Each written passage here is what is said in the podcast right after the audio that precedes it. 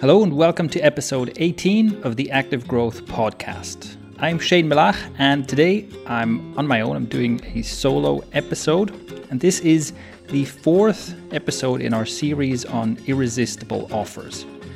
So far in the series, we've looked at what the difference is between your product and an offer. We've also looked at how you can develop good offers and how you can test different offers all around the same product or skill.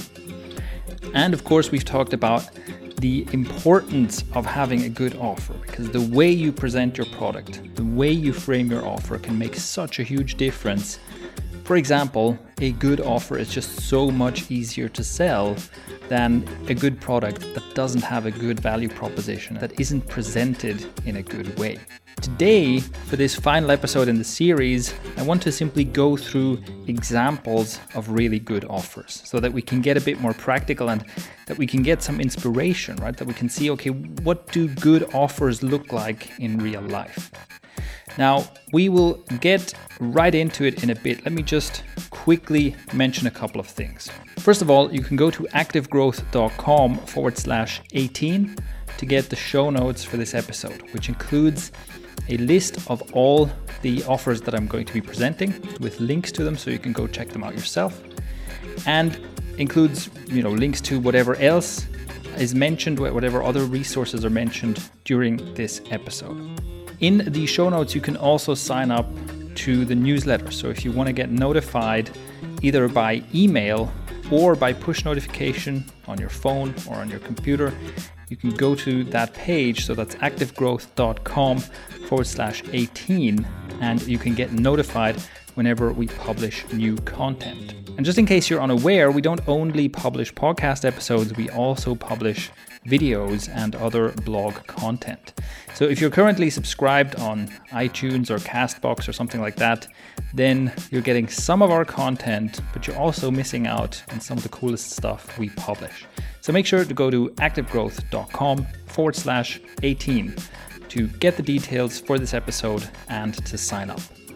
Also, if you saw my post about my big picture productivity spreadsheet for 2018, stick around till the end of this episode for a little bonus update on that.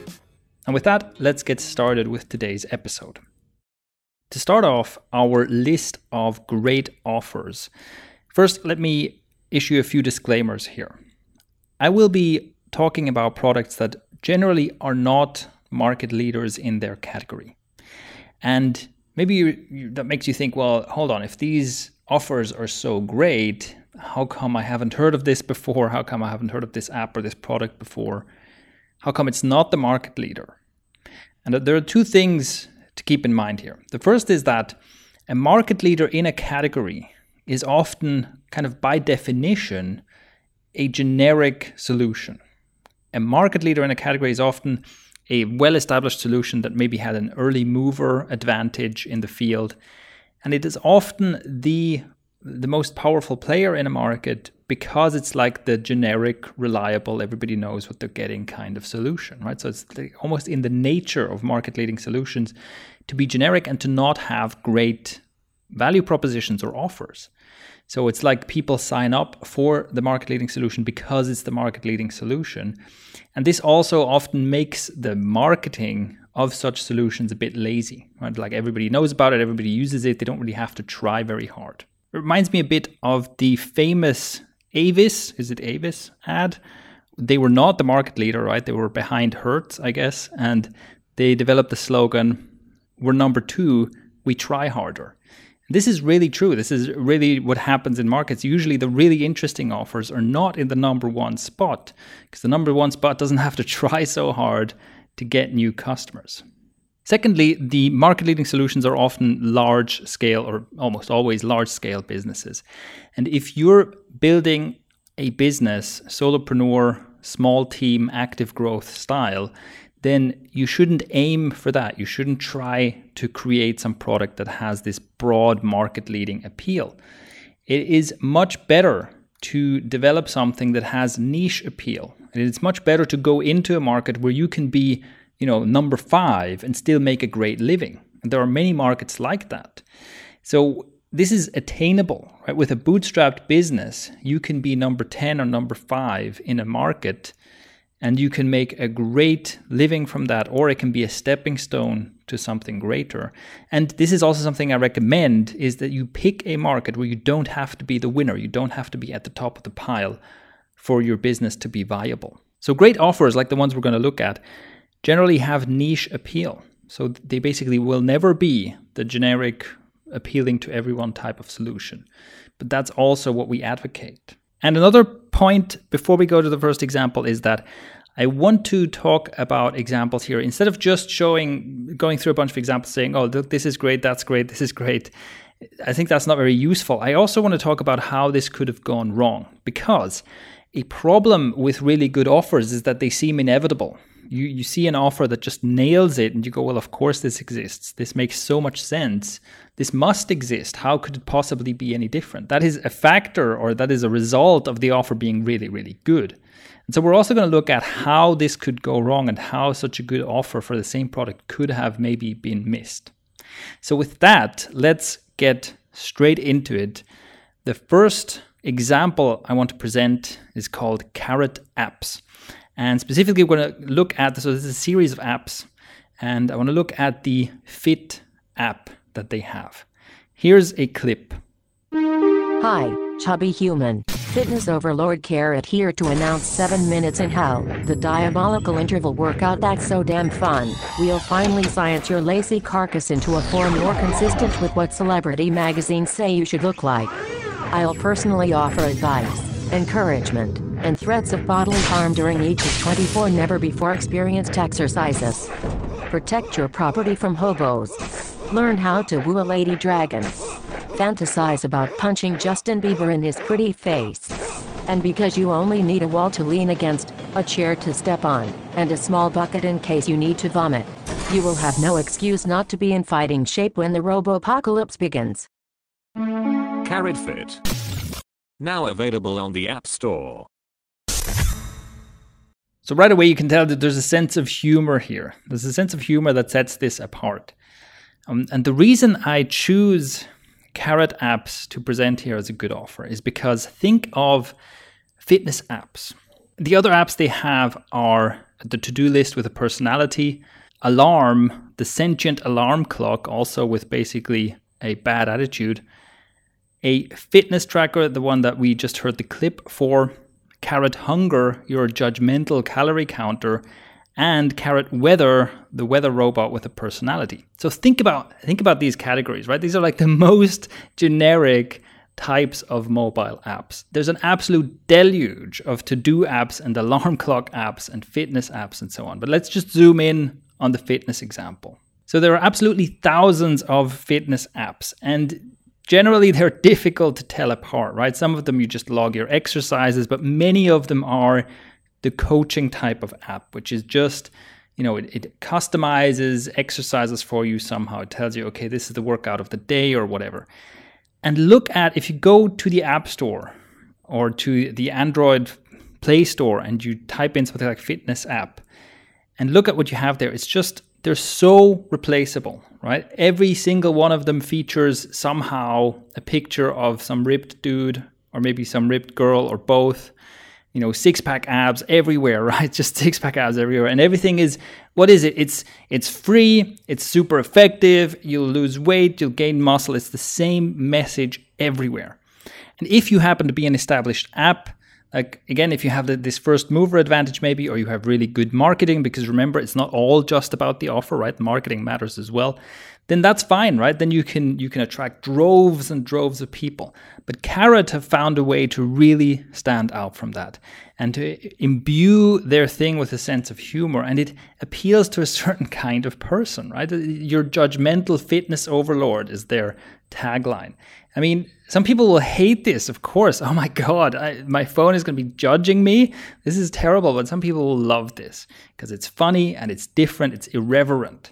So, this to me is just a great way to formulate an offer that in such a crowded market manages to stand apart.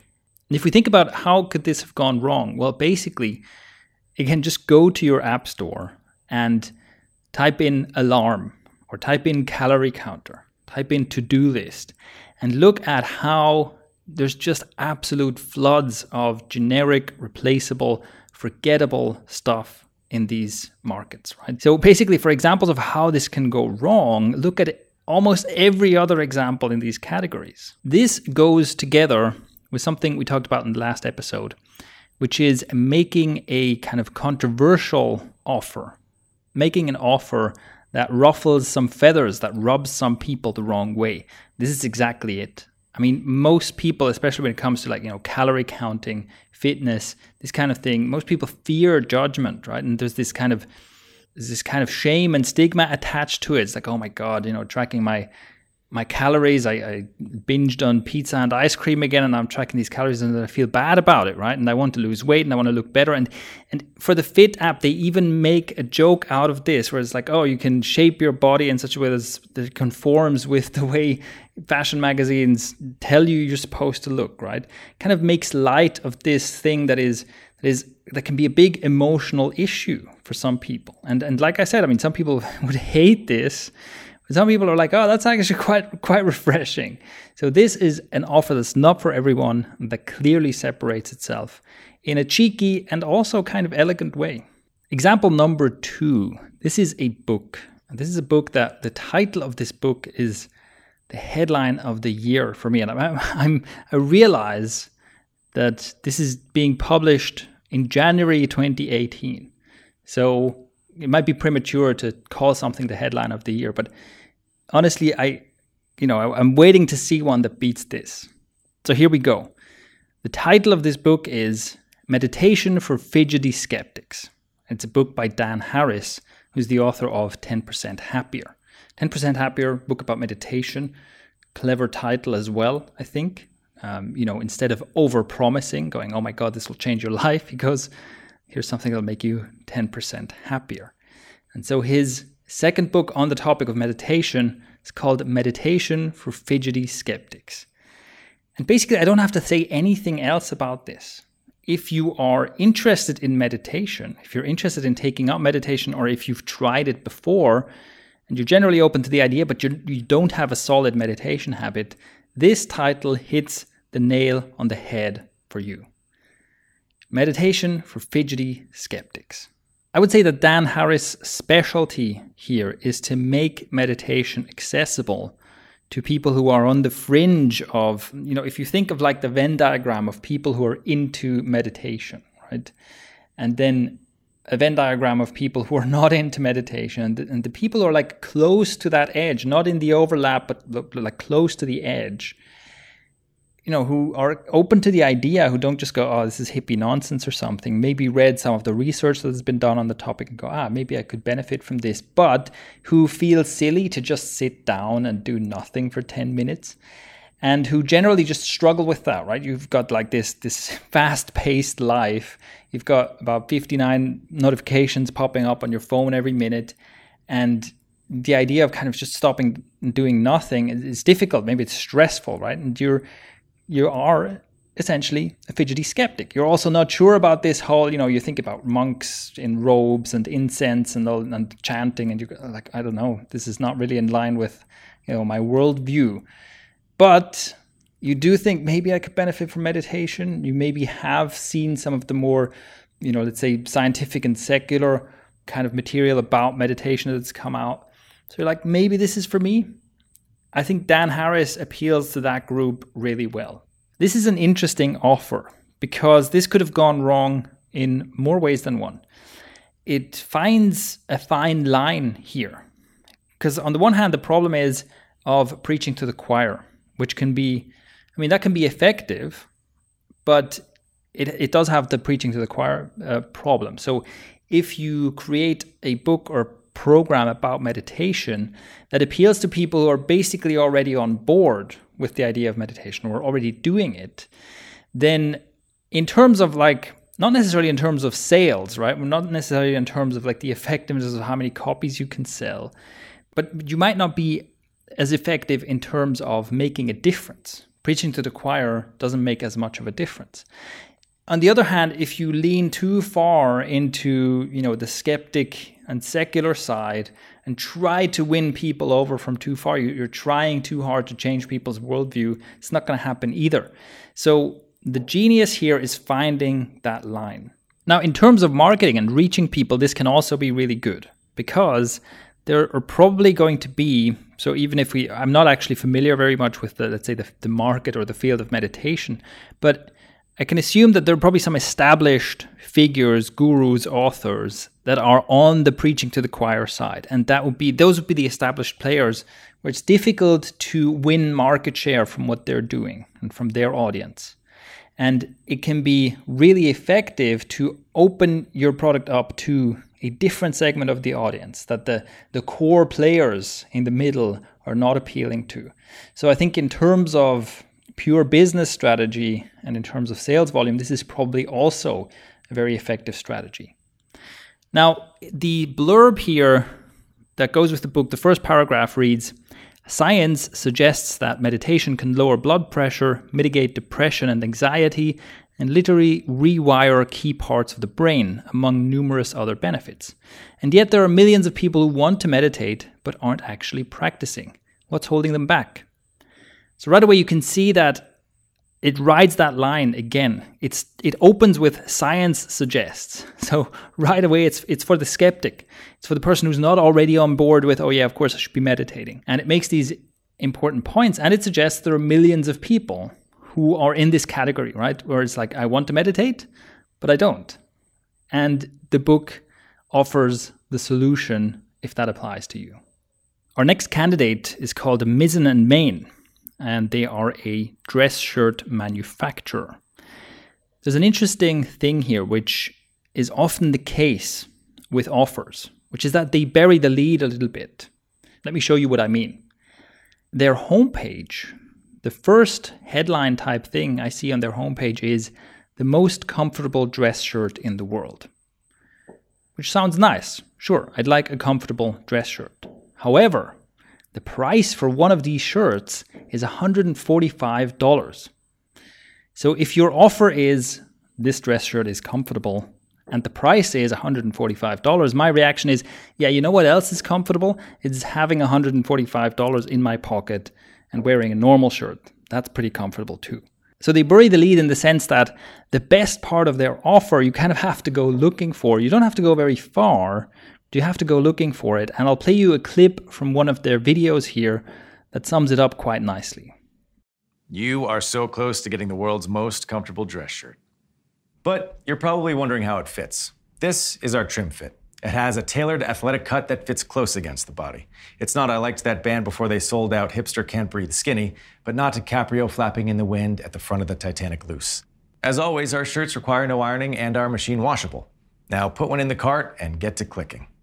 So from this clip, we can tell that first of all, they also have a sense of humor about this, which I think is a good way to add a bit of edginess and add a bit of personality to something, you know, to a boring product, basically, dress shirts. But also, the most important part here is that one phrase our shirts require no ironing and are machine washable. Now, that gets my attention. And I bet that there are far more people who look at these, let's say, secondary benefits that are advertised. On the website, we have the following there's four benefits lined up here. The first is moisture wicking, never let them see you sweat. Second is machine washable, kiss the dry cleaners goodbye. The third is four way stretch, throw those hands in the air. And the fourth is wrinkle resistant, off the rack, never looked so good. I think that these four factors and the idea that you don't have to iron this shirt and you can wash it at home in the washing machine, or you don't have to bring it to a dry cleaner at any rate, wins far more people over than the tagline of the world's most comfortable dress shirt. The world's most comfortable dress shirt, that's nice. That's I think that's a bonus. Also note that the four-way stretch adds specificity to that claim. Right? It adds specificity to the claim of this is the most comfortable dress shirt because you can easily say that. I mean, anyone can say that, right? But by saying that, they also make a big deal about the fact that these shirts are not made of cotton. And on one part of the website, they have a, a line saying, Are you still wearing cotton dress shirts? And so this adds specificity. So the claim of this is the most comfortable dress shirt is backed up by the idea this is not cotton and by this four way stretch. That gives me something I can imagine. I can see, oh, yeah, the problem with dress, dress shirts is that they're so. Uh, they're so static, right? They're, they're so stiff. I can't properly move in them. And if it's a nicely fitted shirt, I can move even less. So this has a, a stretchy fabric, and that sells me on that. But but again, I think the main thing here, the main idea is that okay, you don't have to iron this shirt, you don't have to bring it to the dry cleaner. Now those $145 start to look a lot more reasonable. So if you think about how could this have gone wrong, well, if someone wants to sell clothing, I think there are two things that would typically go wrong. The first is to try to be too many things to too many people, right? To try to sell not just dress shirts, but everything pantsuit, the, the entire suit for men and women, business and casual, and so on and so forth, right? And in the fashion industry, very difficult to establish yourself. So, you know, maybe Mizzen and Main will, will eventually branch out. In fact, they do have some casual shirts and bottoms and, and things. They do have other things that they sell. In fact, I can see here they even have hats so actually, they sell a whole bunch of clothes, but they don't advertise. They don't heavily advertise most of them, right? The, the main point is their dress shirts. That's the, the entire homepage is about their dress shirts. And so everything else becomes more of a, a bonus. And maybe once you've tried one of their shirts and you, they've won you over, then you're going to order some more and you're going to be like, oh, I might also check out their sweaters or something else. So they've done this very cleverly. And as far as I know, they launched with only shirts. But don't quote me on that. Um, I didn't look into this too deeply, but I just seem to remember that the first time I looked at this website, which is a while ago, I'm pretty sure they didn't have all this other stuff that I'm seeing now. So, a potential mistake here that they didn't make is to try and launch with too much stuff, but also a potential mistake that they're not making is to try and advertise too many things to too, too many different people on their homepage. They keep the messaging on their shirts for the most part. Another thing that could have gone wrong here is to compete on style or to compete on price, which is basically what everyone else does, right? The fashion industry is largely about style and price and about, you know, fast fashion, so fast turnover in your collection. And again, that's I wouldn't, you know, I think there would be a mistake to try and compete with a large player like that. And it's much better to think about this this you can also think about it, you know, what's a what's a problem we can solve here? And for a lot of men who need to wear dress shirts at work, their main concern is probably not fashion. Their main concern is maybe also, or maybe they think their main concern is, well, I just want it to be cheap. But actually, if you say, listen, the, the stuff you have to wear all day, it can be a lot more comfortable and it can be easier to maintain. You can save time, you know, not having to iron. You can save money over the long term by not having to dry clean that is actually then an offer that, you know it's a benefit that maybe I've never thought of before but it's a, it's also a really good word of mouth kind of thing right which I learned about this company through word of mouth. Example number 4 is a service called Digit. Their headline is save money without thinking about it. Saving. Saving. You do it right. Kinda. Not really. Yeah not really. Who can blame you? It's boring. And requires all kinds of planning and stuff. But what if it was automated and also smart?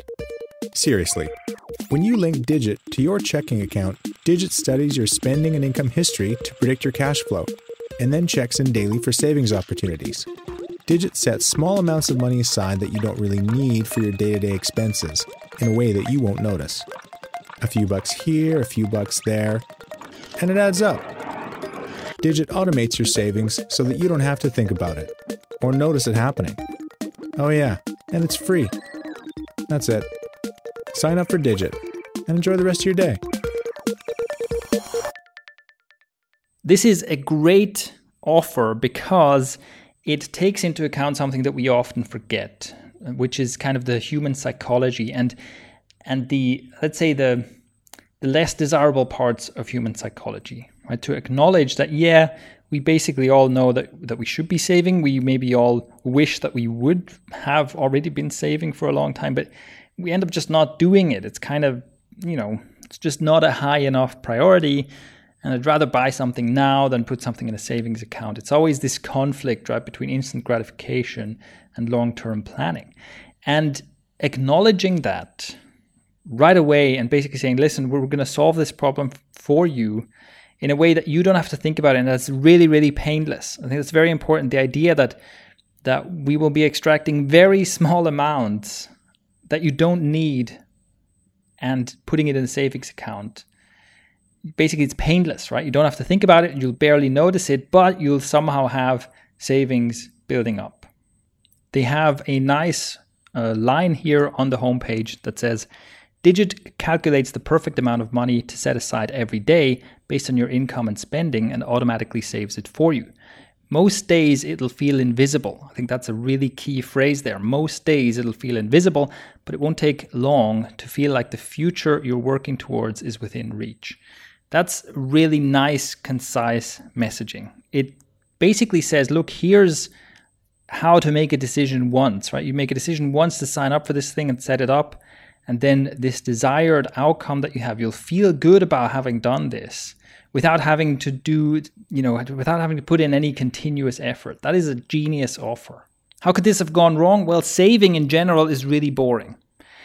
And saving in general is if you if you look up saving, there's a lot of talk about compound interest and 401ks and so on and so forth. And right away, it's just boring and complicated, and I don't want to. And it also reminds me of this study that was done about choice paradox, where if you offered the more basically if you if you have an employee benefit plan and you tell them look there are several different 401k saving plans that where basically your employer matches your savings not sure if 401k is the, the right term for this, but it's basically one of these savings plans where your employer matches your savings. And there's several different offers of how these savings will be allocated. You know, there's higher risk and lower risk investments and so on the more different offers you show someone, the less likely they are to choose anyone. So if you if you tell them, look, we've got these plans that you can pick where we will match your contribution,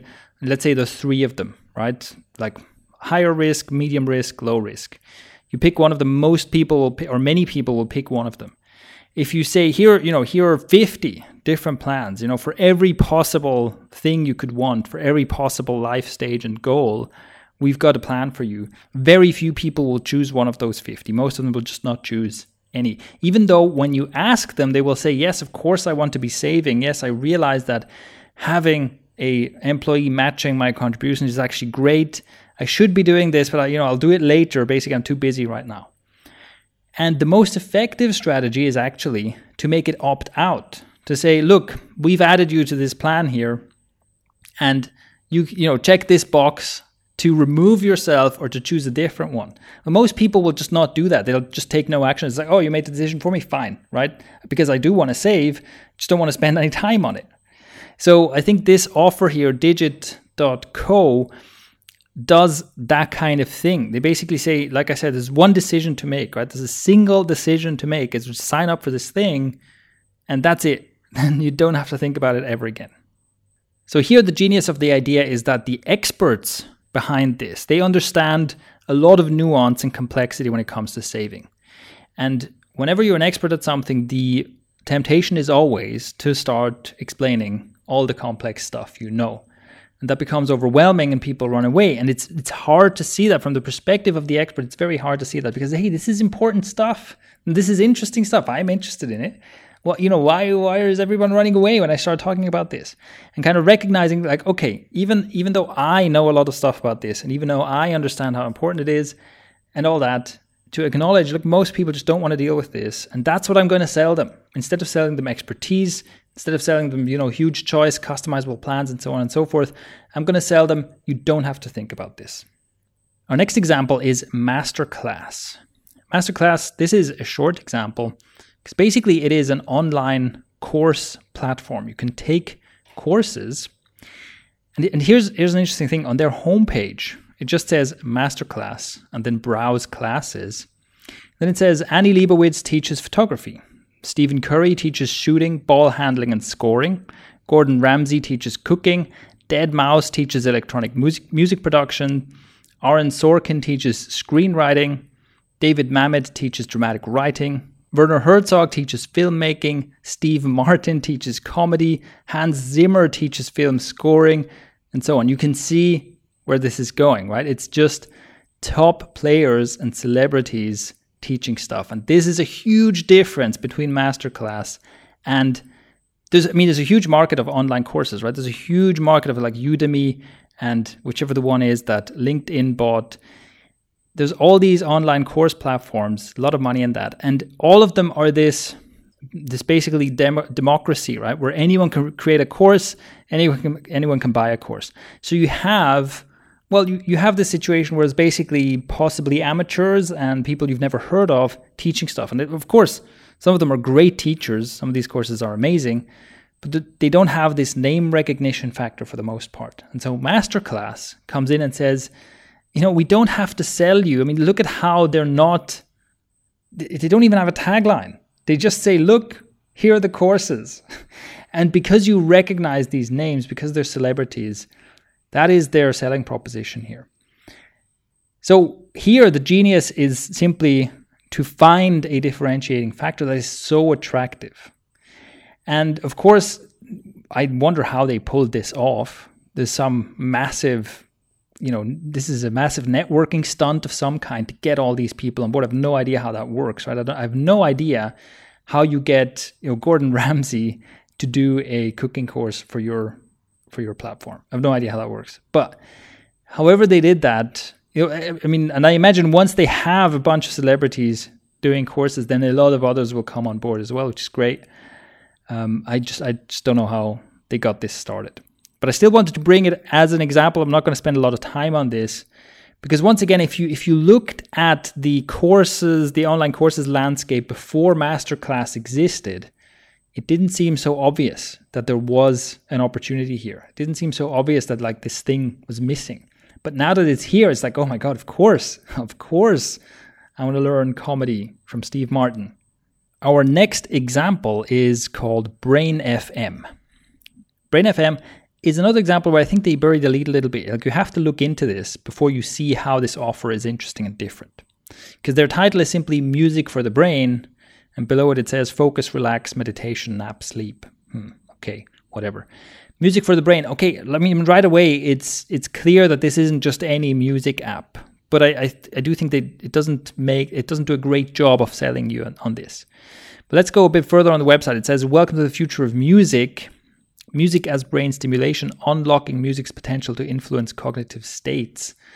Again, I, I you know I don't think this is great copy uh, then it says select a mental state, focus, meditation, relaxation, naps, or nighttime sleep. Then it says results in 15 minutes, designed for noticeable results within 15 minutes or less, pending scientific publication. So they're hedging their claim there. You know, a lot of this is just not that great. But basically, once you go and look at it a bit further, once you do a bit more reading on this website, you realize that this is an app where you can choose what mental state you want and it will generate music. So they say they have an AI that generates music. So it's always different music, and it uses some kind of a thing that's like binaural beats but different, I guess, to to really stimulate that state in your brain. They also make the claim repeatedly that they collaborate with scientists on this so that it's you know not just some person's idea but that there's actual science backing this up. The reason I'm using this as an example of a good offer is because, well, it's a music app and it's kind of also a meditation app and a focus, you know, a binaural beats brain focus app, but it manages to not be in any of those major categories. This means it's not competing against Spotify and it's not competing against Headspace, which would be a big player in the meditation on the meditation side. And it's also, I think, what's clever about this is that it identifies a use of music that, that people are already doing, right? A lot of people are, use music when they work, but often the music we listen to is maybe not ideal. Often we feel like, is this distracting me more than helping me, right? Should I be listening to music? But I, would like to listen to music, but then I know that, you know, distraction isn't good. I'd like to be focused. And this basically comes in and says, this is the solution, right? You want to have noise in your ears while you're working. Well, this will, you know, this is kind of guilt free, let's say. This is guilt free because this music is designed to help you focus. And then the same with meditation. You know, it's not a guided meditation, as far as I know. Anyway, it's not a guided meditation. It's not someone talking you through it. It's just, look, we have some music that it helps your brain get into that state. So I think this app or this service manages to find a gap, right? It manages or it manages to create a gap for itself and doesn't just fall into any of the obvious broad categories. And that's what makes it a very interesting offer. Example number 7 is actually this is this has become a big player very quickly. It's Discord or the Discord app. Now, what is Discord? In case you don't know, it is basically Slack for non-work. Although you, I'm pretty sure you could you could use it as Slack. You could probably use it to replace Slack. I, I don't know if it's you know if there's any real drawbacks compared to Slack. Now, as you probably know, if you're in the in the like online business and startup space, Slack is this phenomenally successful tool which basically brought it basically managed to legitimize legitimize leg, legitimize whatever. We'll we'll, we'll, edit this to make it sound like um, i knew what i was i knew which word it was. Slack managed to legitimize. instant messaging for business. So instant messaging became the the normal way for people to communicate basically. I'm pretty sure people communicate more through instant messaging now than through any other medium including actually talking to each other. And slack brought that into the business world. And basically says look here's a a way to to give people that the default way in which people are now used to communicating and make it okay in a business context. Massively successful so much so that every other player tries to be Slack now. So Microsoft has a thing that tries to be Slack, and there are several other large companies that basically, I think Google tried to make one as well. I don't know if they've already, you know, waived it or not, but anyway, everybody's trying to make a Slack now, and Discord came along and basically took that exact idea, that exact interface. I mean, it, it looks exactly like Slack, and so how did but how did they establish themselves? How did they stand out? Where for example microsoft i haven't i don't know if anyone uses the microsoft thing right? So how did discord manage to stand out? Well their title on the website right now is it's time to ditch skype and teamspeak. And they started advertising this specifically for gamers. So this is basically slack for gamers so people who, well, play multiplayer games, for example, and want to talk to their friends while they're playing. Before, I think the most popular app to do that might have been TeamSpeak, and Discord came along and said, "Look, this is a better alternative to TeamSpeak." It also applied to to streaming, to game streamers or Twitch streamers or something. You can tell that I'm out of my depth here, but anyway, they went after this gamer market first, and then started to go, okay, you know, whatever whatever you used Skype or TeamSpeak for, Discord is the better thing. And I think they do, I mean, from what I've read, they do seem to just have better quality. So if you, I've been told that if you get on a on a Discord call, I've never tried this myself, but I've been told that if you get on a Discord call, you just have less problems with you know low quality and dropping calls and so on than you have with something like Skype. The genius here is that they went for a niche market. So instead of what everybody else was doing, well, what everybody else was doing is basically also a niche market, which is instant messaging for business. And everybody saw the, the success of Slack and then tried to do the same thing for the same market. For the most part, as far as I know, they failed. And Discord came along and said, you know, screw that. We're not trying to be Slack because Slack is already Slack we are simply i mean we're still we're actually going to be slack but for a totally different group of people and for a totally different use case. This is an interesting example because well it's a very powerful example of how the same product can be different offers. I mean literally you could take slack and just reskin it. Take slack and make it give it a, a gray background give it a different name and say this is for gamers now and you have Discord. I mean, it's it's so exactly the same thing. Now, I'm not I'm not saying look they have some like I said they went after gamers and they have some specific features where you can have like an overlay on top of your game or something like that. So they do have some features that that differentiate it, but like the core of this product is so obviously the same thing. And this is an example of how the same basic product can be many different offers and having a different offer, the way you frame your offer can make all the difference to the success of that business. Example number 8. This one I love this one. Talking about great titles, right, from the Meditation for Fidgety Skeptics. Talk about a great brand name. This product is called Less Accounting. Less Accounting. Their headline is Accounting Software for Business Owners Who Dislike Bookkeeping. This is genius because basically it's saying accounting for every business owner ever. I mean, who likes bookkeeping? But it's it's one of those ways in which you can make something more specific without actually making it more specific. You know, because somehow if you say even if you say, you know, X for men and women, that somehow seems more specific than just saying X for everyone, even though it's basically the same statement. But this is just one of these things where and again like it's it's calling out the negative. Instead of being in love with your own business right? Instead of being like well i know everything about accounting.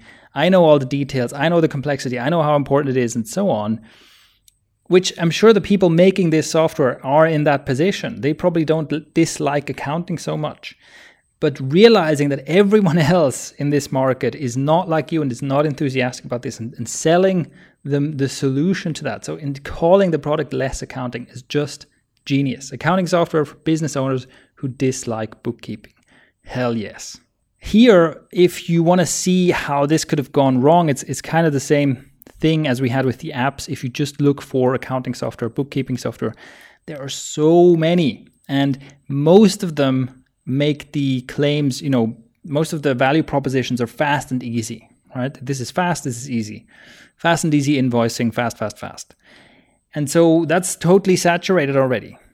And they say less, less accounting. It kind of takes balls to do that, you know, for an accounting software company. So that is brilliant and and right away that's you know i think this is also applicable like think about your market think about your skill your area of expertise and think about is there something here that instead of trying to win people over instead of trying to teach them your thing can you just sell them on the idea that they don't have to deal with this that is often an overlooked opportunity that can be really really valuable and example number nine, our final example in this list, is Nerd Fitness. Nerd Fitness, tagline level up your life. So that is right away. And then on the homepage right now, there's a picture of a bunch of people cosplaying. So they're pretty serious about the nerding. And it says, We help nerds, misfits, and mutants lose weight, get strong, and get healthy permanently. Another genius thing here is that there are before and after pictures, of course, right? Every fitness website has to have before and after pictures. So they're prominently displayed before and after pictures here of people who do look quite nerdy, and most of them look nerdy in their after picture as well. So most of them have made progress, but not like an intimidating level of progress. It's not like the get ripped in 30 days kind of thing where you know, you see this totally skinny dude, and then you see the massive bodybuilder on the other side, and you're like, oh yeah, that's what's going to happen in 30 days. Like the kind of person who comes to this website would be skeptical of such a thing anyway. And so they see here, okay, you know, here are some people who look like nerds in the before picture, and in the after picture, you know, some of them look really fit, some of them look just noticeably fitter, but they still look like human beings. Like I can, you know, I can see myself make this kind of progress where I can't see myself turn into this muscle monster. So that's a clever choice here. They didn't pick out the most extreme, most unbelievable transformations to showcase. They picked some, you know, more believable, more relatable, and transformations that are more appealing to skeptics as well. It's also an example of a really good brand name where the offer really informs the entire brand and the way everything is presented. Because obviously, you know, Nerd Fitness is is great right away, right off the bat. You can see how this is different from your typical get shredded kind of fitness offer. So the thing, the takeaway I think here, what you can apply to your own thinking about your offer is this is a, again a similar example to the meditation for fidgety skeptics, where you can think about okay, everyone's appealing to the masses here. Is there is there like a niche group of people who maybe want this thing, but are generally nobody talks to them? Right. So if you think nerds, people who self-identify as nerds, I mean, they still want to be fit and healthy, but generally nobody sells to them. Nobody talks in a way that is appealing to them and that doesn't, you know, set off their their bullshit alarm. So is there something like that in your business? Is there something like that where maybe there's this this market of people who are just being ignored because they aren't as central to your market. They're not like sitting in the middle of that Venn diagram. And maybe there's a huge opportunity to, to formulate an offer for one of these fringe groups. And with that, we can wrap up episode 18 of the Active Growth podcast. Like I mentioned at the top of the episode, you can go to activegrowth.com forward slash 18 to get the show notes, which includes the list of offers I went through and links to all of them. So if anything tickled your fancy and you want to check it out or sign up for it, then activegrowth.com forward slash 18 is where you will find all of that. Also, as I mentioned in the beginning, a little bonus regarding my big picture tracking sheet for 2018. Now, if you don't know what I'm talking about, go to activegrowth.com forward slash 18 and we'll link to that blog post. We'll link to a blog post I created with a spreadsheet that you can download and use for a specific kind of tracking for 2018. So it's a way that I've developed for myself that I'm testing out. It's not not a a tested or proven method yet, but I think this will help me stay focused in a kind of big picture way. And it's a simple spreadsheet for tracking things in three categories. Number one, challenges, such as a 30 day challenge. Number two, focus skills, which is a certain way to focus something you already do anyway. And number three, books you read. Now, with the year started, I have filled in the first box for the first week of the year for these three categories. And in case you're wondering what the kind of stuff is that I track here, I wanted to give you an insight into that. So, here's what I have in my challenges, focus skills, and books spreadsheet. Under challenges, I have only one currently running, which is one hour of meditation per day for 10 days. I do this in three sessions of 20 minutes each. I have also done one hour sessions like one hour at a time is the longest I've ever meditated, and I think that can be useful. It's rather painful. uh, or it's very difficult anyway. Uh, three times 20 minutes is pretty difficult as well, but I do think that I benefit from doing this. So, one hour of meditation every day for 10 days. And as you can see, I didn't make this a 30 day challenge. I'm not sure if I want to extend this beyond 10 days, but I do want to stick with it for 10 days. Then, and that's the only challenge I'm, I'm currently doing. Focus skills, there are more here because my first three focus skills are all fitness related. So these are all things that I focus on in my daily or almost daily exercise. The first is handstand. I've been working on my handstand, working on my wrist flexibility and strength. That's my main problem there. That I can't practice handstand very much because my wrists start to hurt. So that's something that I work on regularly. Then my second skill here, I call it becoming a pull up monster because really I wanted to work on muscle ups, but the gym I go to right now doesn't have any pull up bars that have enough clearance at the top to for me to be able to do muscle ups. So if I did successfully do a muscle up, but also immediately knock myself out on the ceiling, which I don't think is a great way to learn muscle ups. So instead, become a pull up monster is basically well, I just want to be able to pull. Uh, I just want to be able to do lots of pull ups and I want to be able to pull a lot of weight on pull-ups. So so those are two things I'm doing is just volume, just a lot of pull-ups and chin-ups, and then weighted pull-ups, and chin-ups, and I'm thinking that you know by the time I get to a gym where I can, or maybe I'll find um, a bar somewhere that I can use. But if I if I do this for a few weeks, then you know the stronger I get on my pull-up, the better I'll be able to do muscle-ups as well. And then the, the third focus skill is just squats. Again, that's at the gym. I'm just working on stronger squat because I think that's one of the best overall exercises for, for health and strength. So those are three fitness focused skills. And then I have two uh, business focused skills basically. One is delegation work. So I try to do more work to delegate and not have to do work in the future, and less work um, that is just basically repeated work that I have to do again and again. And the second is teaching, and this is something I'll talk a bit more about in a future episode as well. I just want to be creating more teaching material. And then the books I am reading are Seven Habits of Highly Effective People, Altered Traits, Life 3.0, and The Road Less Traveled. So those are all books that are in progress. Some of them are almost finished. Two of them are almost finished actually. And Seven Habits of Highly Effective People I've only just started reading, and Altered Traits I'm about halfway through, which is by the way a book about meditation. And yeah, so and th- here I really want to make sure that the ones that are almost finished that I finish them before I start anything new. So that is what my tracking sheet currently looks like. And even though it's very early on, you know, so far so good. And then also another reminder is you can tweet questions at ActiGrow on Twitter. That's at ActiGrow. Tweet your questions and you will maybe get the question answered in a future episode. So I would love to get a kind of a flow going on Twitter where we get a bunch of questions every week and maybe we can answer two or three of them at the beginning of the episode or at the end of the episode or something like that, just to add a bit more variety into this podcast. And also, like we said from the very beginning of this podcast, it's important to us this isn't just one way communication. We don't want to just be talking at you. We want to make sure that our content is as useful for you as possible and as relevant as possible. And being in an actual dialogue with listeners is, I think, indispensable for this.